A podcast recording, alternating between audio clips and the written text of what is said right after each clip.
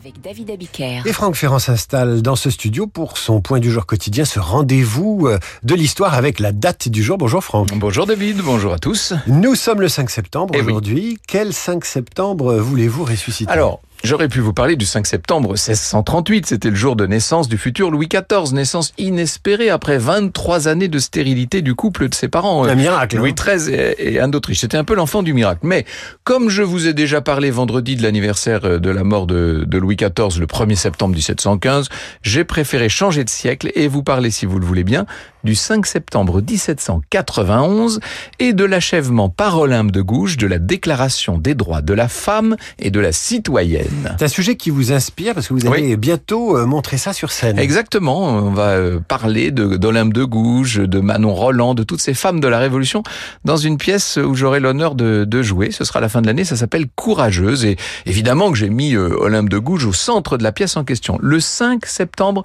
1791 donc, c'est-à-dire peu de temps après la parution d'une brochure de Madame de Cambise intitulée Du sort actuel des femmes, Olympe de Gouges provoque la société tout entière en proposant cette transposition féminine de la Déclaration des droits de l'homme. Euh, alors quand on dit Déclaration des droits de l'homme, c'est considéré euh, au sens être humain en général. Avec un grand H. Et voilà, elle rappelle que la nation est la réunion de la femme et de l'homme. Elle reconnaît aux femmes les mêmes droits et devoirs qu'aux hommes et dispose par exemple, c'est l'article 11, toute citoyenne peut dire librement, sous-entendu à un homme, je suis mère d'un enfant qui vous appartient, sans qu'un préjugé barbare la force à dissimuler la vérité.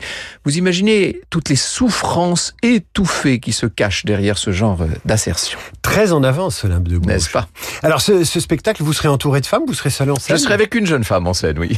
Eh ben, on a hâte de voir ça. C'est euh, d'ici la fin de l'année, le point du jour avec Franck tout